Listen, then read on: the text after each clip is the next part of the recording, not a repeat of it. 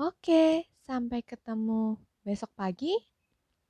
Ana mengangkat telapak tangannya dan kami membuat tos. Aku tertegun sesaat, mulai ragu apakah harus melakukan pencarian lagi besok. Kamu kenapa? Aku takut kejadian seperti tadi terulang lagi. Aku tidak tega jika melihat hal-hal seperti tadi. Sepertinya harus kita sudahi saja. Ana melebarkan senyuman, berusaha menenangkan keraguanku. Tenang saja, belum tentu seperti itu. Tinggal satu pemilik lagi. Pandangannya seperti terpaku pada suatu pemikiran. Tak lama, ia mengangguk-angguk dan mulai tersenyum kembali. Bye, Mr. Detektif, ucapnya sambil menyentuh sesaat genggaman tanganku yang kini terjaga pada persneling. Ana membuka pintu dan turun dari mobil. Ia meraih tas tangannya yang masih tertinggal di kursinya. Saat menarik tasnya, cantelan besi bagian dari tasnya tersangkut di kulit jok mobil itu, sampai-sampai kulit jok mobil sobek, terikut dan jahitannya terbuka lebar. Besar sobekannya hampir setengah dari kursi mobil. Ups, so sorry Rantau, real sorry. Ana menepuk keningnya dengan punggung kepalan tangan. Wajahnya dipenuhi rasa bersalah. Tapi sebenarnya dari tadi aku merasa kalau jok mobilnya sudah sobek terbuka. Terbuka? Seingatku sebelumnya tidak seperti ini. Ujarku heran sambil terus menatap jok mobil itu. Oh, so sorry Rantau, biar aku ganti ya. Nanti aku minta sopirku untuk bawa ke tempat perbaikan. Wajah Ana semakin panik dan merasa bersalah. Padahal bukan maksudku menyalahkannya. Aku hanya heran bagaimana jok mobil seperti itu dengan mudah tersobek lebar hanya karena ditarik. Ku yakin ada pemicunya. Oh, bukan An, bukan itu masalahnya. Saat pertama aku menemukan mobil ini, joknya masih baik-baik saja. Lagi pula, setauku kalau dilihat dari buatannya, jok ini masih baru, bukan bawaan aslinya. Harusnya masih kuat. Ana menggigit ujung jarinya, masih dengan tatapan bersalah. Waktu kita pergi ke tempat Rusdi, sudah sobek belum? Belum, sobeknya baru hari ini. Sebenarnya sudah dari tadi pagi saat aku masuk ke mobil. Ana menunduk dan menatap ke bawah, ke arah cerukan kulit jok. Matanya memicing heran ke arah sobekan jok, seakan menyadari ada yang aneh di dalamnya. Namun, ia tetap bergeming meski berkali aku bertanya apa yang sedang ia lihat. Terhipnotis oleh sesuatu di dalamnya. An! Sorry, jawabnya sambil memejamkan matanya dalam-dalam. Itu apa, Ran? Tanyanya sesaat kemudian. Aku tak mengerti apa yang ia tanyakan. Pandanganku tak dapat menjangkau sisi yang sedang dilihatnya. Dari sisi sebelah kiri, sorot lampu putih dari pos satpam rumah Ana menyinari mobil hingga ke dalam. Sebenarnya sudah kusadari semenjak tadi. Sorotan itu memantulkan kilau yang terpapar ke tubuh Ana. Menyadari keanehan-keanehan ini, aku pun langsung turun dari mobil. Segera menyusul ke belakang Ana untuk mencari tahu apa yang sedang dipandanginya. Aku melihat ada cahaya keemasan yang berpendar dari dalam sobekan jok mobil. Sinar yang semenjak tadi memantul ke arah Ana. Benda apa yang mungkin ada di dalamnya? Seharusnya isi kursi mobil hanya terdiri dari kawat-kawat hitam dengan busa-busa kuning belaka. Tanpa berpikir lagi, aku segera mencabik sisa-sisa sobekan itu. Terlihat plastik bening yang ujungnya menyimpul. Aku semakin penasaran. Langsung saja aku sobek kulit jok itu hingga lubangnya semakin melebar. Ku tarik plastik yang berbobot dari dalamnya. Terasa melawan otot-otot tanganku.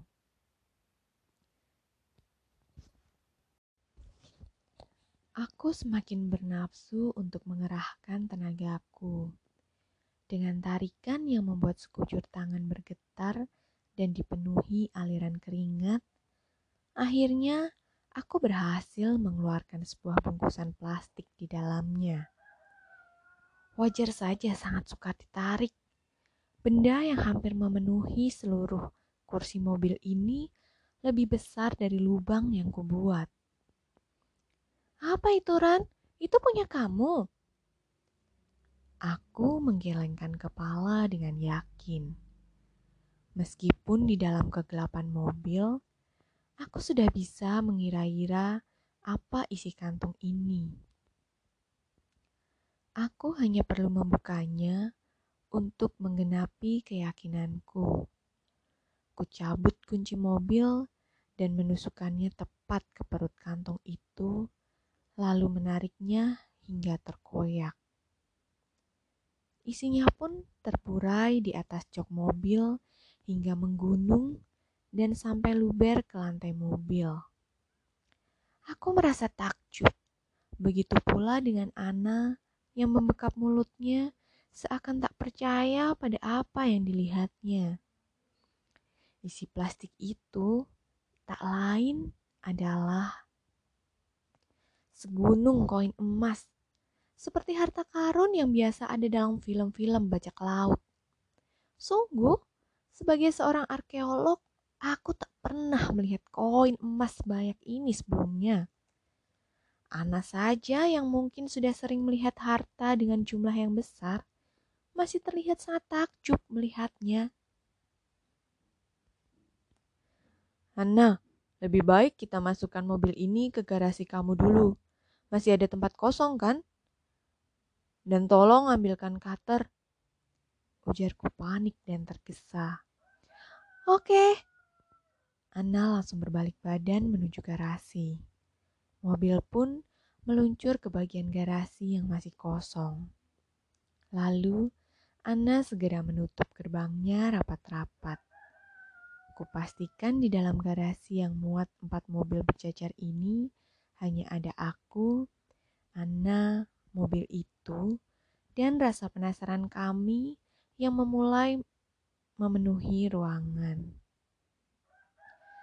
Ana menyalakan neon-neon putih garasi hingga menerangi seluruh ruangan, membantu kami memastikan apa yang terlihat. Sekarang apa? Gumam Ana dengan wajah tertegun. Tak lama kemudian, aku menyambar cutter dari genggaman tangan Ana untuk memastikan apa yang ada di bawah jok yang satu lagi. Tanpa berkata-kata, kukitari mobil itu menuju ke bagian kemudi. Mau cari apa, Ran? Dari awal aku sudah merasa ada yang mengganjal di tempat dudukku. Memangnya ada lagi? Ucap Ana mengikutiku di belakang. Kita lihat saja. Kursi ini terlalu gendut, tidak terasa empuk. Ucapku sambil memasukkan badanku ke bagian kemudi, lalu menusukkan cutter ke jok mobil yang biasa kududuki. Aku rasa ini, ucapku terengah-engah sambil terus berjerih menyayat jok mobil, memaju mundurkan bilah cutter yang tajam dan berkilau, seperti seorang maniak yang memutilasi tubuh korbannya dengan kejam. Milik. Aku menarik kulit jok hingga terlihat isinya. Rusdi, sang pemilik ketiga. Seluruh isi perut jok mulai terkuak. Melihat isi temuan itu, aku langsung refleks memalingkan kepala, mengeluarkan tubuh dari dalam mobil. Sungguh aku tak kuasa melihatnya. Tanpa perlu tahu secara detail barang apakah itu, aku sudah bisa menebaknya. Terjawab sudah teka-teki mengapa pemilik sebelumnya bisa dipenjara. Aku merapat ke tembok garasi, lalu jatuh terduduk di lantai. Aku menengadahkan kepala dan memejamkan mataku dalam-dalam. Melihat gelagatku, keingintahuan Ana membujuknya untuk menarik isi jok itu keluar, lalu direbahkannya di lantai. Sementara aku hanya diam membiarkan Ana menghilangkan rasa penasarannya. Keluarlah sebuah paket terbungkus koran sebesar bantal yang terlilit selotip hitam. Ana menyambar cutter yang tergeletak di lantai. Seperti tak bisa menahan rasa penasarannya, ia langsung menusukkan pisau cutter itu ke perut bungkusan hingga isinya berhamburan ke lantai. Sebelum sempat kuhadang, Ana memasukkan jarinya ke dalam lubang yang ia buat, lalu langsung membaui isinya. Seketika isi karung itu membuatnya bersin dan terbatuk hebat. "Hei, jangan! Hei, jangan!" larangku sambil menepuk-nepuk dan mengusap jemari tangannya untuk membersihkan isi bungkusan yang masih melekat putih di jemarinya. Ana memejamkan mata, terderap pusing yang hebat. Tak berapa lama, ekspresinya mirip orang yang baru melakukan bangi jumping. Wajahnya teler, seakan-akan sedang menikmati sensasi yang luar biasa. Aku menopang tubuhnya, lalu menyandarkannya merapat ke dinding. Kutepuk pelan pipinya beberapa kali sambil memegang belakang telinganya agar ia tetap tersadar. Butuh beberapa menit hingga ia bisa menatap mataku dengan fokus. Ia lalu berkata pelan, "Apa itu barusan? Aku pusing." "Itu heroin," bisikku. Mendengar itu, matanya langsung membelalak. Kedua tangannya membekap mulutnya. Reaksinya sekarang jauh lebih terkejut dibanding dengan saat ia melihat bungkusan yang pertama. Kejutan ini memang datang bertubi-tubi. "Punya siapa itu? Berbahaya sekali." "Sekarang terjawab kan, mengapa pemilik ketiga mobil ini bisa dipenjara?" Ia mengangguk gemetar. Rasa takut juga terlihat memenuhi matanya yang lesu. Kini, kami berdua duduk selonjor di lantai garasi, bersandar ke dinding persis di samping mobil. Kami hanya terdiam pucat, sambil terus memandangi hasil galian ini. Kami sama-sama tidak ada ide tentang semua temuan ini. Perasaanku kali ini sama persis seperti saat aku menemukan mobil ini untuk pertama kali. Merasa senang menemukan harta karun, tetapi tidak senang pada sejarahnya. "Keluarkan analisismu, Rantau." pinta Ana dengan suara lemas. Aku menghela nafas panjang. Tebaran debu putih di lantai garasi membuatku semakin terbatuk. Seketika, nalar mulai mengalir deras, membuatku lancar berkata-kata. Rusdi menyimpan hasil bisnisnya di mobil ini sebagai barang cadangan, harta untuk berjaga-jaga kalau terjadi sesuatu. Karena memang sangat sulit menyimpan benda seperti itu dimanapun. Sangat berbahaya. Entah menyembunyikannya dari polisi atau dari pencurian. Anna menyimak dengan wajah semakin penasaran. Ia mengarahkan tubuhnya kepadaku yang masih bersandar lelah.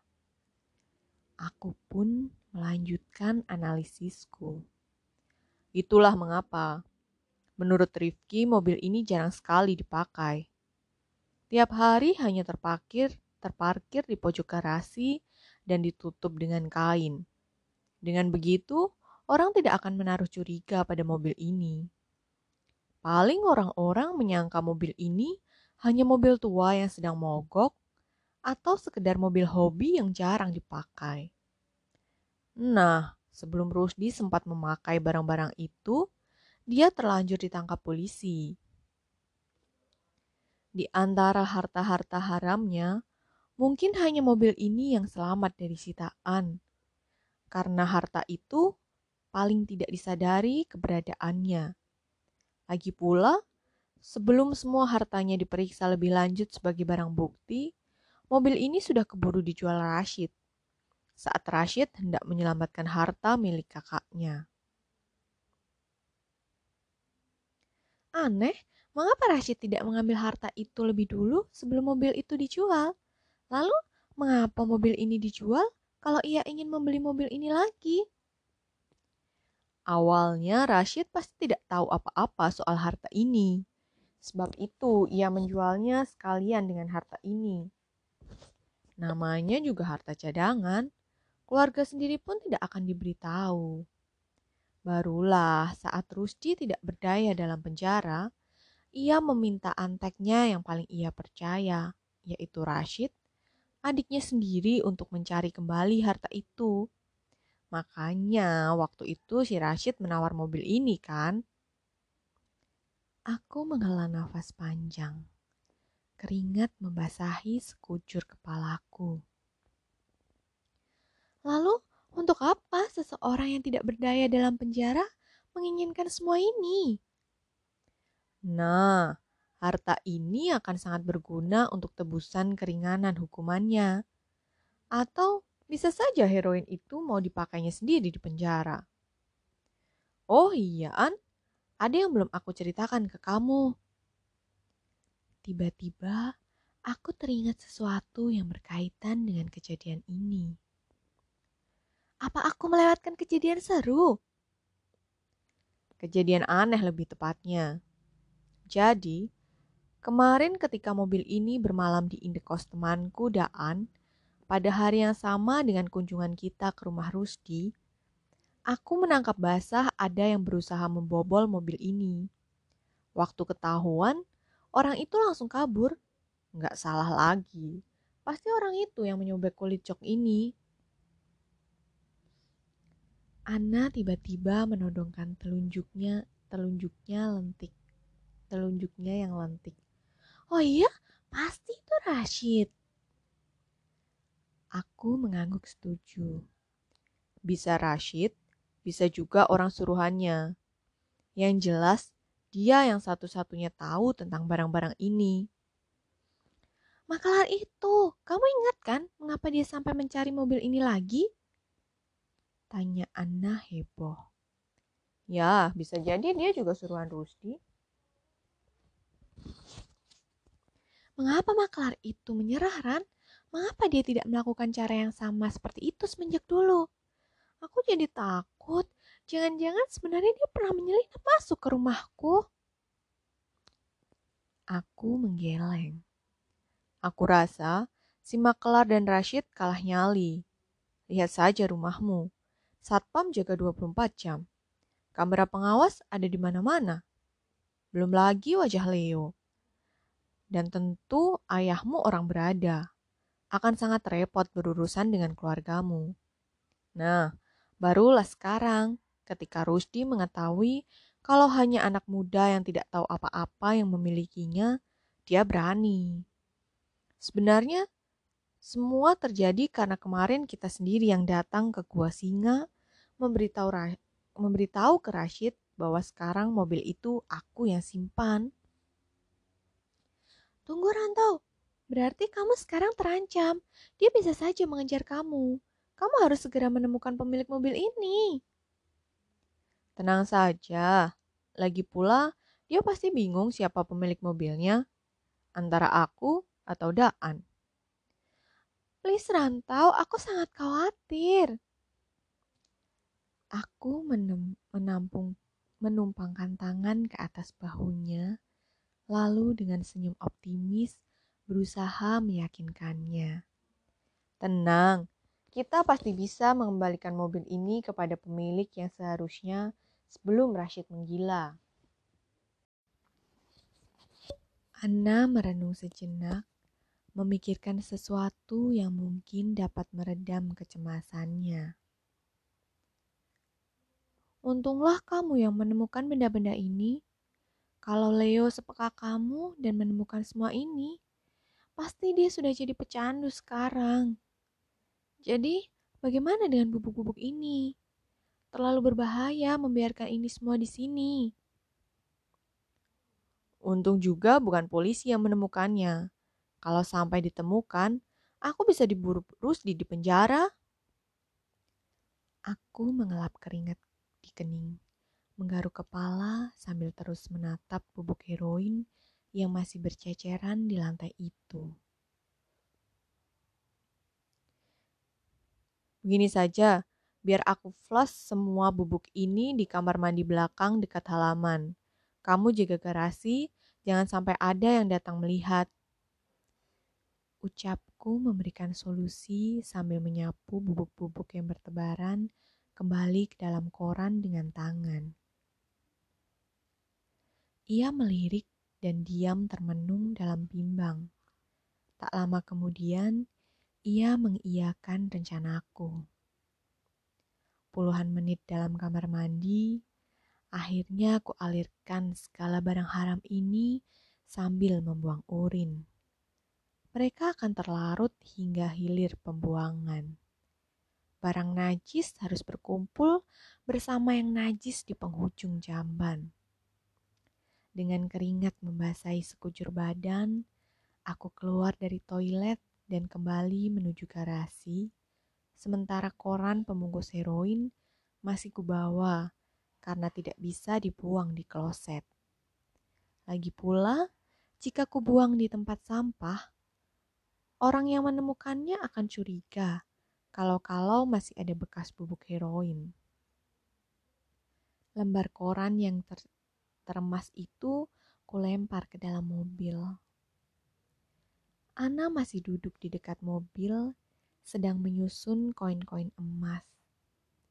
Ia melihatku datang dan langsung berujar, 3.600 gram, 360 keping. Aku mengangkat sebelah alis, seakan-akan menanyakan apa maksud perkataannya. Aku hanya mengingatkan jumlahnya, supaya tidak ada yang ditutup-tutupi. It's a huge treasure. Aku tersenyum. Untuk apa? Aku percaya kamu. Lalu mau kita apakan ke emas ini? Mendengar pertanyaannya membuatku memutar otak cukup lama. Aku berjalan mondar-mandir di garasi, sambil menyusun rencana yang tepat. Seketika kuhentikan langkahku di depannya, lalu kuusulkan satu penyelesaian. Biar aku kubur emas-emas ini di halaman belakang rumahmu. Aku tidak mungkin menyimpannya. Biar saja terkubur sampai kita tahu mau kita apakan emas ini. Anna langsung mengangguk setuju dengan rencanaku. Anna, Bisa tolong ambilkan aku sekop besar?" pintaku kepadanya. Ana berlari kecil menuju gudang, dan tak lama kemudian ia kembali lagi dengan menggenggam sebuah sekop taman yang agak besar. Sekali lagi, aku memintanya untuk menunggu di garasi. "Ana, kamu tunggu di sini ya, biar aku yang mengerjakan pekerjaan laki-laki ini. Pekerjaan seorang arkeolog lebih tepatnya," ujarku sambil memasukkan kembali emas-emas itu ke dalam plastik. "Tidak apa, Rantau, aku mau ikut," ucap Ana seakan-akan tidak mau ditinggal sendiri. "Tidak perlu, Ana. Oh iya, di rumah ada siapa saja?" "Hanya kita, pembantu, dan satpam." "Leo belum pulang?" "Belum, dia masih di kantor." "Kantor?" Aku mengerutkan kening. Dia lagi magang sekarang. Magang di kantor papa." "Oh, nah, kamu jaga di sini. Pastikan jangan sampai satpam rumah atau pembantu melihat. Lalu, kalau Leo datang, segera kasih kode, oke?" ucapku sambil mengikat kencang ikatan karung plastik. Meskipun sedikit ragu, akhirnya Ana menyetujui usulku. Dengan sekop di genggaman tangan kanan dan tangan kiri menjinjing karung plastik isi emas yang cukup berat, aku mengendap melewati koridor penghubung antara garasi dan halaman belakang. Sambil menoleh-noleh, memastikan tidak ada yang melihatku, aku tiba di halaman belakang rumah Ana yang sangat luas dengan beberapa tanaman hias yang ditanam di sekitarnya. Dengan sekop, aku mengeruk tanah di beberapa tempat, lalu kutinggalkan begitu saja. Langkahku lanjutkan ke halaman samping untuk mengalihkan rute penggalian. Halaman samping rumah Ana tidak begitu luas. Lebih tepat seperti lorong penghubung antara halaman depan dan halaman belakang yang lebarnya hanya sepanjang rentangan tanganku. Aku langsung melakukan penggalian. Aku mengeruk tanah hingga kedalaman setengah meter, lalu memasukkan emas itu bersama karungnya ke dalam tanah. Terakhir, aku menimbun kembali emas itu dengan sangat rapi. Aku mengembalikan keadaan tanah seperti sedia kala, lengkap dengan rumput di atasnya. Bahkan aku sudah tak mengenali lagi titik penggalianku. Aku senyum-senyum sendiri. Akhirnya, ilmu menggali ala arkeolog terpakai juga. Prosesi pemakaman emas yang tak sampai 15 menit ini pun selesai. Aku bergegas kembali menuju ke garasi melalui koridor yang sama seperti saat aku datang ke sini. Ana terlihat masih berada di sana, duduk di dalam mobil dengan pintu yang terbuka. Merasakan hentak langkahku, ia segera berdiri lalu menghampiriku. "Semuanya sudah aku kubur di halaman belakang," ucapku dengan suara lelah dan melempar skop itu sembarangan. Aku mengistirahatkan diriku dengan duduk di kap mobil sambil menyisir rambutku ke belakang. Peluhku bercucuran, celana jeansku berlumuran tanah.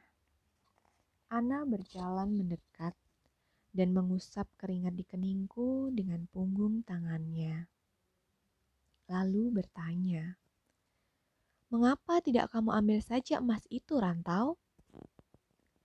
"Sama halnya seperti mobil itu.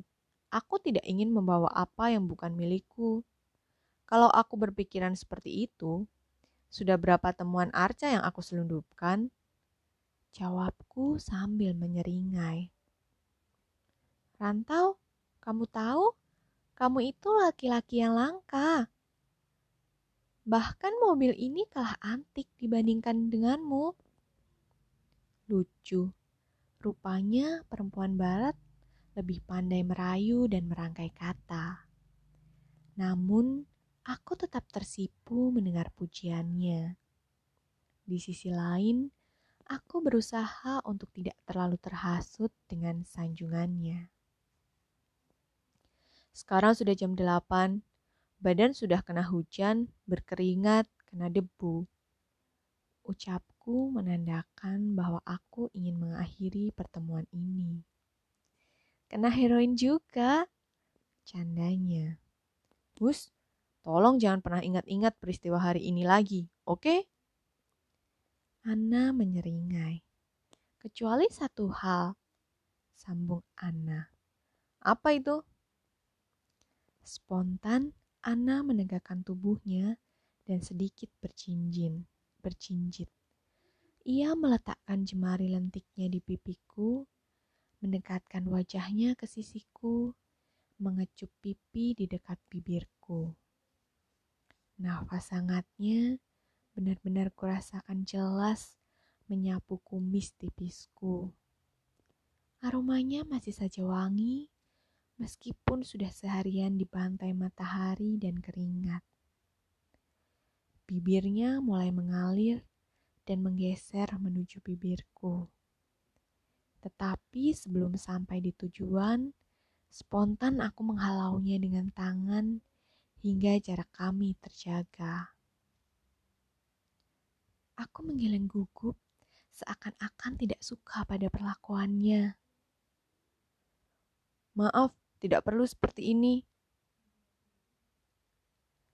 Ana justru bersikap tak acuh, membalas penolakanku dengan senyum penuh rayu. Dengan memaksa, tangannya menggerayang di atas dadaku. Atas ketidaknyamanan ini, aku mendorongnya dengan hastaku hingga ia terhempas mundur. Ana terlihat kaget bukan kepalang atas sikapku yang dingin. Mungkin selama ini belum pernah ada laki-laki yang menolaknya mentah-mentah seperti ini. Dipenuhi rasa bersalah, Ana menundukkan kepalanya sambil bergumam. Maaf Rantau, aku cuma menganggap ini bahasa terima kasih. Cukup, bentakku lugas. Aku harap perbuatanmu ini karena masih terpengaruh heroin. Sikap tegasku membuat Ana semakin merasa ketakutan. Aku pun tidak ingin berlama-lama berada dalam situasi canggung ini. Segera saja aku buka pintu garasi, lalu masuk ke mobil. Ana terus mengikuti. Sampai-sampai saat aku sudah duduk di dalam mobil, ia mengetuk-ketuk kaca sampingku dari luar. Seperti di rumah Chen Wonglong, aku benar-benar tak acuh. Aku langsung memundurkan mobilku keluar, sementara ia hanya mematung di garasi rumahnya, pasrah melihat mobilku yang pergi begitu saja. Mata menerawang cahaya hangat. Kelopak mata yang lengket mulai kuangkat perlahan. Rasa pusing yang luar biasa mendera seluruh kepala. Wajahku seperti ditumpangi arang, terasa terbakar. Mataku pedih, seperti berenang dalam pasir. Sekujur punggungku bersimbah keringat. Rasa nyeri begitu terasa di pelipis dan pipi. Seperti pernah terbentur keras. Aku menatap langit-langit dengan bohlam kecil menggantung di tengah. Aku baru sadar kini aku berada di atas ranjang sebuah kamar. Tiba-tiba perutku berkecamuk. Serasa ada yang menghantam dan naik hingga ke lambung. Rasa mual tak tertahankan bergejolak dalam perut. Aku segera berdiri dan berlari keluar menerjang pintu, menuju pekarangan tengah dan muntah di rerumputan. Pandanganku berputar-putar. Matahari terasa menyilaukan setelah keluar dari kamar yang remang. Rupanya sekarang sudah tengah hari. Aku terus mengingat-ingat apa yang sudah kulalui semalam. Ya, pasti karena sebotol vodka itu. Aku mengangkat pergelangan tangan untuk memastikan waktu. Tetapi aku mendapati pergelangan telanjang hanya diliputi bulu-bulu tangan. Bahkan aku sekarang mengenakan kaos abu-abu kebesaran yang tak ku kenali. Celana pendek biru ini juga bukan milikku. Tampaknya kesadaranku masih belum pulih benar. Aku melihat ke sekeliling dan berputar sambil memukul-mukul belakang kepala yang masih terasa pusing luar biasa. Baru kusadari tempat ini sangat asing. Di mana ini? Bangunannya seperti indekos, tampak beberapa kamar yang berderet dan bertingkat dua. Rasa-rasanya aku mengenal tempat ini. Aku terus berusaha menerka hal apa yang terakhir kualami. Aku melangkah lunglai kembali ke kamar tempat kusadarkan diri. Kamar 3x3 ini sepertinya kamar laki-laki. Poster naskah dan tim bola terpajang di dinding dekil yang penuh bekas telapak kaki. Sepatu futsal berserakan di pinggir pintu, bersebelahan dengan gitar kopong yang penuh dengan stiker. Aku memicingkan mata, melihat sebuah foto yang ditempel dengan lakban di dinding. Sepertinya aku mengenali orang yang ada di foto itu. Aku semakin mendekatkan wajahku pada foto seseorang yang sedang berpose di atas gunung. Oh, rupanya ini kamar Gilang. Lalu, bagaimana bisa aku ada di sini? Apa yang terjadi semalam? Baju dan celana yang gue kenakan ini pasti pakaian Gilang yang bertubuh raksasa itu. Aku segera melihat ke balik celana pendekku. Kudapati bahwa aku juga telah berganti celana dalam. Apa saja yang sudah Gilang lakukan pada aku semalam? Selamat sore, pemabuk. Terdengar suara dari belakang yang cukup membuatku tersentak kaget. Untunglah itu suara perempuan. Suara yang tenang tetapi tegas terdengar tak asing di telinga. Aku membalikkan badan, tetapi kakiku malah menyambar baskom plastik berisi air dengan handuk mengambang di dalamnya. Kini pandanganku teralih kepada sang empunya suara. Ia menyandarkan tubuhnya di kusen pintu sambil melipat tangan dan menyilangkan kaki. Kira-kira pertanyaan apa yang paling tepat ditanyakan pertama kali? Tanya Elora dengan pandangan menguji. Kepalanya didongakkan menantang. Aku hanya terdiam dan mengusap kening. Melihatnya lemas seakan-akan penuh rasa sakit. Ia tetap bergeming dalam tatapan menunggu. Ini di mana? Sekarang jam berapa? Tas kamu kemana? Bagaimana bisa sampai di sini? Mau tanya yang mana? Lanjutnya dengan telapak kaki yang dientak-entakkan. Aku menggeleng patah, mengusap leher bagian belakang yang penuh keringat. Elora mengangkat sebelah alis dan melanjutkan. Atau mau tanya kemana mobilnya? Kemana Da'an?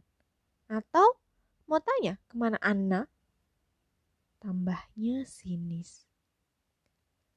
Aku menghela nafas, mengambil sikap tenang, lalu duduk di meja belajar yang menghadap Elora. Mengajukan pertanyaan pertama yang kurasa paling tepat saat ini.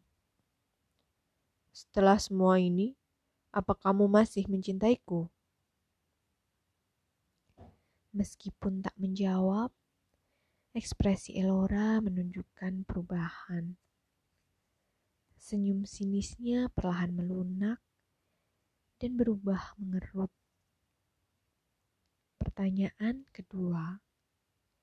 Apa aku masih layak untuk kamu rawat dan kamu kunjungi seperti ini, sampai-sampai kamu tak lupa membawa makanan untukku? Ujarku dengan mata yang tertuju pada tas plastik bening yang tampaknya berisi bungkusan nasi, lengkap dengan tisu dan sendok plastiknya. Elora pun menghela nafas panjang dan wajah ketusnya mencair. Kamu tidak heran mengapa kamu di sini?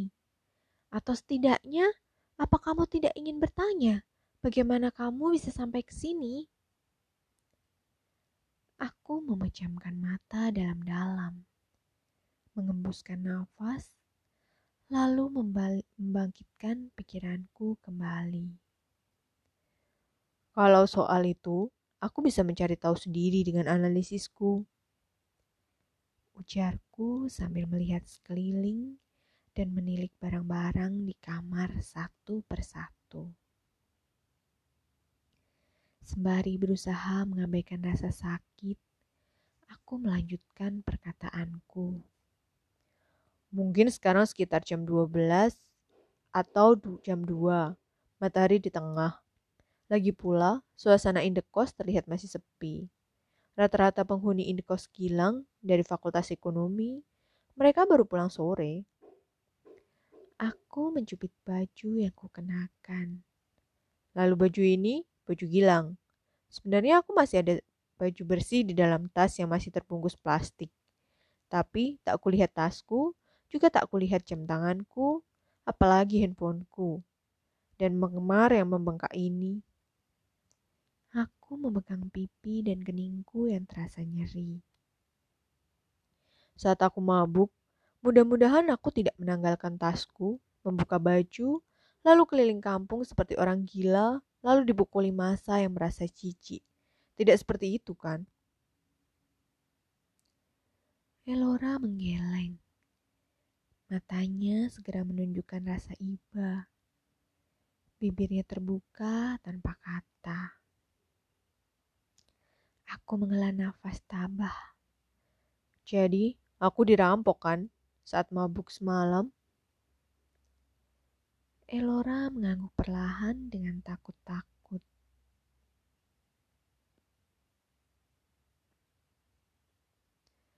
Kamu mengenakan baju yang sama dengan kemarin saat ke rumahku. Kamu tidak pulang, terus menungguku di sini. Dan Gilang, temanku yang kamu kenal tinggal di indekos yang menerima tamu hingga tengah malam. Indekos ini juga jauh dari tempat kejadian terakhir. Itu tanda bahwa kamulah orang yang membawaku ke sini. Lalu kompres di baskom, tanda keseriusanmu merawatku. Lalu ada bungkusan nasi yang belum terbuka di meja. Bungkusan yang satu sudah habis dimakan. Nasi yang habis dimakan pasti punya Gilang yang juga kamu beli untuknya. Jika nasi bungkus itu milikmu, pasti bekasnya sudah kamu buang ke tempat sampah, seperti kebiasaanmu yang bersih. Aku menarik napas jeda, lalu melanjutkan analisisku. Bungkusan nasi yang belum terbuka seharusnya untukku tadi pagi.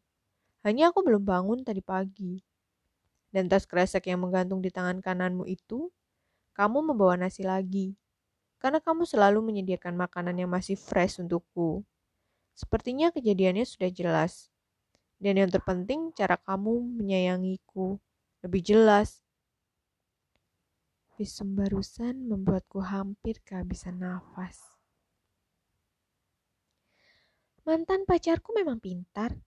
Rupanya vodka hanya membuatmu bodoh sesaat. Ucap Elora dengan senyum meledek. Aku mengangkat sebelah alis, sedikit syok dengan julukan baruku, mantan. Soal fakta dan asumsi, bisa ku terka-terka sendiri. Tapi kalau soal perasaanmu, hanya kamu yang tahu. Sebab itu, aku tadi hanya bertanya soal perasaanmu. Lantas, jika aku sudah mantan, kenapa aku masih layak menerima semua ini? Karena kasih. Aku mengangkat sebelah alis, menunggu kelanjutan kata-katanya yang menggantung. Han, lanjutnya. Oh. Elora melangkah mendekatiku yang masih duduk di samping meja belajar.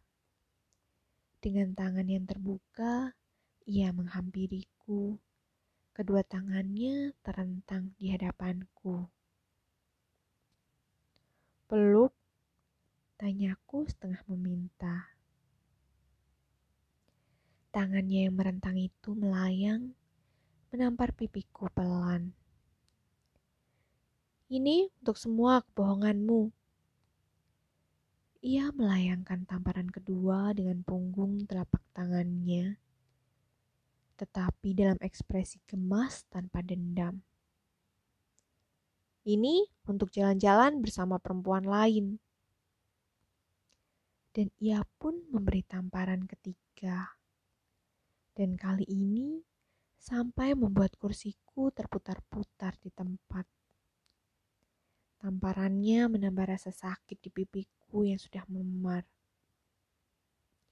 Ini untuk menyuruhku menunggu di rumah, lalu gak pulang-pulang lagi sampai bikin khawatir. Sampai datang ke Depok menyebut orang mabuk. Lanjutku sambil berdiri dari kursi. Ia mengangguk, perlahan membentangkan tangannya semakin jauh. Aku pun bersiap untuk menerima serangan tamparan combo dua arah. Tak dinyana, ia justru memeluk dan mendekapku erat. Sementara tanganku kaku tak berpindah, terkunci oleh pelukan Elora. Jadi, kamu maafin aku? Iya, sebenarnya aku sudah tahu semua ceritanya. Da'an? Dulu, tapi tidak semua, waktu dia belum menghilang. Jadi, kita balikan? Sebuah pertanyaan bodoh langsung terlontar, seperti tidak ingin didiamkan menjadi penyesalan di kemudian hari. Elora melepaskan pelukan hangatnya dengan perlahan, menjauhi tubuhku. Ia menggelengkan kepala. Tersirat dalam rautnya, ia masih menyayangiku, tapi enggan untuk bersamaku. Rantau, bisiknya pelan. Aku tahu kamu tidak bersalah, tapi tetap, cara ini salah. Aku mengembuskan nafas lelah dan ikut menunduk kecewa. Sudah 2 tahun lamanya, kami menjalani hubungan ini tanpa ada jeda. Dan kini harus berakhir karena momen yang luar biasa seperti ini. Sungguh, ongkos mendapatkan informasi tentang mobil itu sudah terlalu mahal. Sekali kecewa seperti ini, terasa sakit sekali, rantau. Aku membalasnya dengan anggukan seorang murid yang dimarahi gurunya. Apa kamu pikir aku tidak bisa jadi partner dalam petualanganmu? Apa aku tidak cukup pintar? Aku menggeleng cepat, masih dalam tunduk penuh sesal. Begini, kita baikan, tetapi tidak balikan. Aku akan menemanimu menyelesaikan petualangan ini. Aku mendongakkan kepalaku yang masih terasa berat. Petualangan apa lagi? Percuma, semuanya sudah selesai. Akhir ceritanya sudah lewat. Akhir cerita versi siapa? Coba, sekarang kamu ceritakan kepadaku apa yang terjadi selengkap-lengkapnya. Cerita versi siapa? Balasku. Versi si arkeologi yang ahli menerka benda mati tetapi tidak dengan benda hidup. Balas Elora lagi. Ucapan Elora langsung membuatku diam. Lalu ia memegang pundakku dan menggiringku duduk di tempat tidur. Kami berdua duduk bersila berhadapan di atas kasur Gilang. Elora mengambil nasi bungkus yang dibelinya, menyiapkannya hingga siap santap, lalu menyuguhkannya di hadapanku. Melihatnya lagi, hatiku seperti memaki-maki hasil kerja otakku seminggu ini. Aku menghilangkan sesuatu yang paling berharga di mataku demi sesuatu yang berharga di mata orang lain. Sambil mengisi lambung kosong bekas rendaman alkohol dengan ayam goreng dan sambal goreng hati, aku menceritakan apa saja yang terjadi. Dari aku menemukan mobil itu sampai kisah-kisahku hari kemarin. Elora terus menyimaknya dengan baik. Pandangannya tak pernah terlepas sedetik pun dari mataku. Menyimak tanpa banyak bertanya, tetapi mengerti benar alur ceritaku. Elora, kurasa hanya ia yang bisa mengimbangi diriku dalam bercerita. Itulah yang membuatku begitu jatuh hati kepadanya. Tiada perempuan lain yang bisa menyimak perkataanku dengan baik dan mendukung setiap pernyataanku. Dan tiada perempuan selain ibuku yang perkataannya aku dengarkan dan ikuti dengan sungguh-sungguh kecuali Elora. Kesalahan terbesarku adalah mendengarkan anak. Cerita lengkap dan mendetail itu memakan waktu hingga 1 jam. Di akhir cerita, aku bertanya dengan kata-kata lamban karena perut yang terasa penuh bercampur dengan lelah. Sudah jelas semuanya. Tahu kan kalau aku tidak sepenuhnya bermaksud menyakitimu? Elora mengangguk setuju. Tapi tetap saja tidak mengubah hubungan kita. Aku tahu perasaanmu pasti masih membenciku. Aku bicara soal hubungan, bukan perasaan. Balas Elora dingin. Oh, aku menunduk kelu. Sekarang begini, kamu sadar bahwa sebenarnya petualanganmu belum selesai? Sadar. Sekarang apa yang harus aku lakukan? Mencari Da'an. Elora menggeleng. Masalah utama bukan Da'an, rantau. Lagi pula Da'an tidak akan kemana-mana. Kamu tahu sekarang Da'an ada di mana? Tidak. Dari kemarin aku juga tidak bisa menghubunginya. Lalu, apa yang harus kita lakukan sekarang? Aku mengucapkan pertanyaan yang sangat jarang kulontarkan kepada seorang perempuan. Anna. Kita harus mencari tahu tentang Anna. Aku tertawa kecil. kecil. Kamu masih cemburu? Elora menggeleng dengan tegas. Kita harus mencari tahu, Rantau. Kita? Iya, aku mau menemanimu menyelesaikan semua ini. Setidaknya biarkan ini berakhir dengan jelas. Oh, oke. Jadi, kamu masih mau menemaniku? Dari awal sudah kukatakan ya. Ingat waktu kita masih bersahabat dulu. Kita itu partner. Mengapa tidak kembali lagi sebagai partner? Aku menunduk dalam sesal kepada kepedihan yang menjajal batin. Elora menatapku sambil mendekatkan tubuhnya. Lalu dengan jemarinya ia mengangkat daguku agar tak lagi menunduk dalam sendu. Jadi, sekarang kita mencari kebenaran dulu ya, Rantau. Kamu yakin? Tidak akan tahu jika tidak mencoba. Lalu, kalau sudah jelas semuanya, kita bisa balikan. Tanyaku penuh harap. Ia menghela napas. Sudah kubilang tidak, meskipun kamu tidak bersalah. Kamu masih sayang aku. Tidak. Apa? Demi apa? Demi kebaikan kita.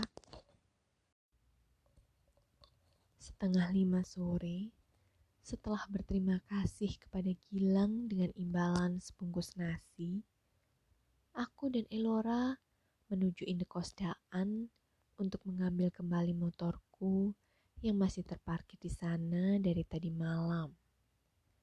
Aku masih bersyukur. Kunci motorku masih ada padaku. Motorku juga masih terparkir di sana. Perampok kemarin mengambil tasku, berikut seluruh isinya, handphone dan dompetku. Sementara kunci motorku yang tanpa gantungan, kuselipkan di tempat koin celana jinku. Jin yang katanya masih melekat dekil denganku saat jasadku ditemukan di dekat kebun singkong. Namun yang masih kusesali, SIM, STNK, bahkan paspor berikut semua identitas berhargaku lenyap bersama dompet itu.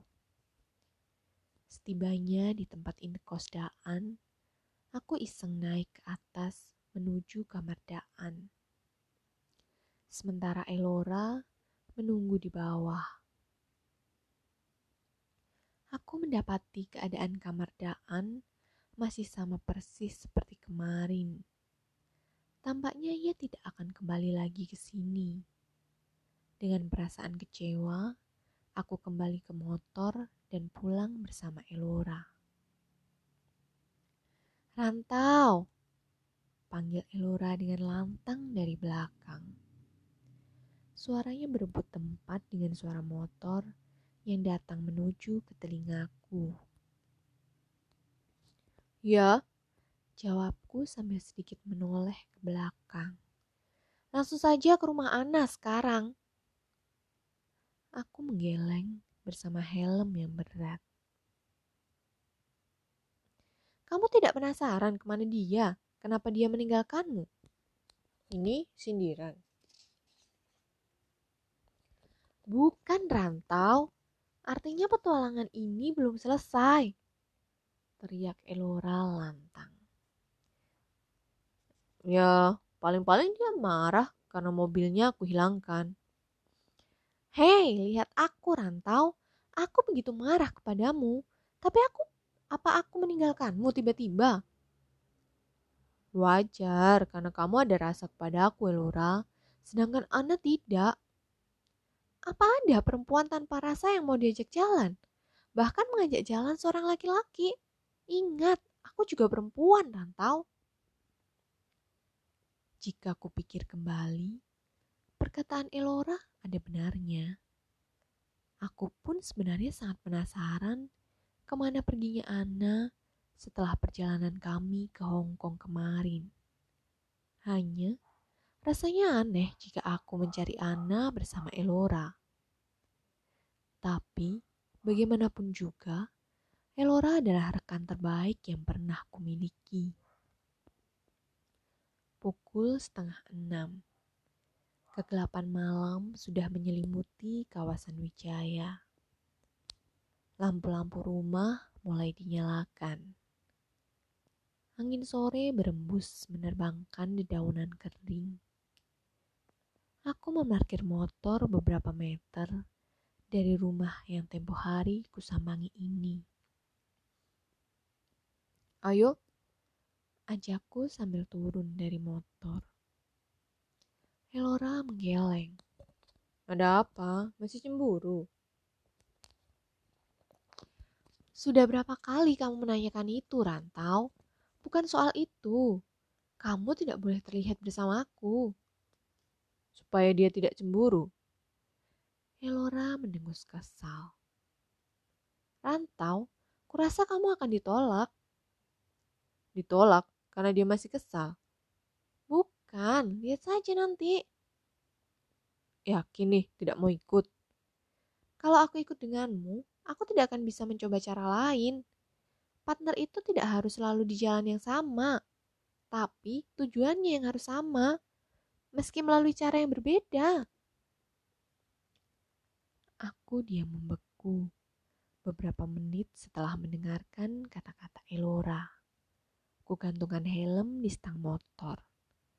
Aku mengangguk mohon restu dan segera melangkah menuju gerbang rumah Ana yang terasa familiar ini. Lagi-lagi, aku bertemu satpam yang biasanya selalu menyapaku setiap datang kemari. "Hai mas," sapaku so akrab sambil melambaikan tangan dan masuk ke dalam rumah seperti biasa. Namun, bukan lagi senyum sapa yang menyambut kedatanganku. Berwajah angkuh, ia meninggalkan tempat duduknya, lalu menghadangku dengan tangannya yang legam dan penuh bulu itu. "Maaf, Anda sudah tidak boleh masuk ke sini." Rupanya tebakan Elora benar. "Loh, kenapa mas?" "Pokoknya itu pesan ibu." Aku melirik tukang kebun yang pernah menyambutku waktu itu. Ia melihatku dan kami saling bertatapan dari jauh. Satpam itu menyadari kontak mata kami. Tukang kebun itu langsung membuang muka, berpura-pura melanjutkan pekerjaannya, membersihkan alang-alang di halaman depan. Tinggal aku dan satpam itu yang bertatapan dingin. Pandangan kami saling mengunci seiring aku berjalan menjauh dari rumah itu. Mengapa Ana sampai begitu? Semarah itukah dia? Aku berbalik dan berjalan lesu menuju motor untuk menghampiri Elora. Ia tampak mengamati rumah dari dekat motor. "Kamu benar, Ra." "Tuh kan." "Lalu sekarang apa?" "Jangan sekarang, kita tunggu besok ya. Sekarang mendingan kita pulang." Kami berdua bergegas pergi dari tempat ini, menuju ke arah pecanten untuk mengantarkan Elora pulang ke rumahnya. Tidak ada obrolan dalam perjalanan kami. Elora diam dalam pikirannya.